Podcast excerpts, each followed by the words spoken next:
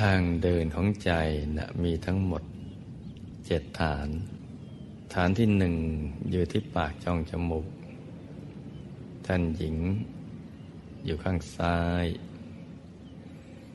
ท่านชายอยู่ข้างขวา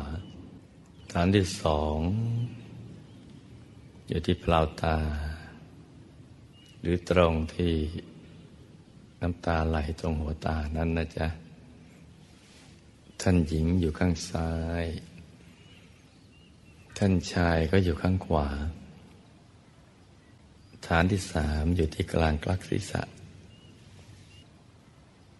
ในระดับเดียวกับหัวตาของเรา ฐานที่สี่อยู่ที่เพดานปาก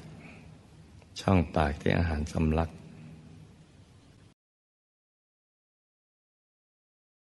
ฐานที่ห้า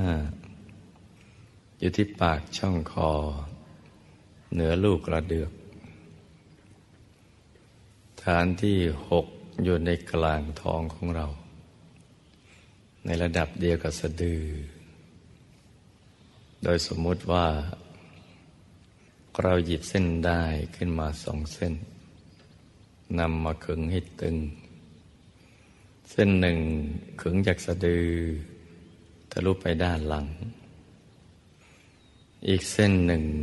ขึงจากด้านขวา ทะลุไปด้านซ้าย ให้เส้นได้ทั้งสองนั่นตัดกันเป็นกากบาท จุดตัดจะเล็กเท่ากับปลายเข็ม ตรงนี้แหละ เรียกว่าศูนย์กลางกายฐานที่หก ฐานที่เจ็ดนั้นนะ่ะอยู่เหนือจากฐานที่หกนี้เนะ่ยขึ้นมาสองนิ้วมือ โดยสมมุติว่าเราเอานิ้วชี้กับนิ้วกลางนำมาวางซ้อนกัน แล้วนำไปทาบตรงจุดตัดของเส้นได้ทั้งสอง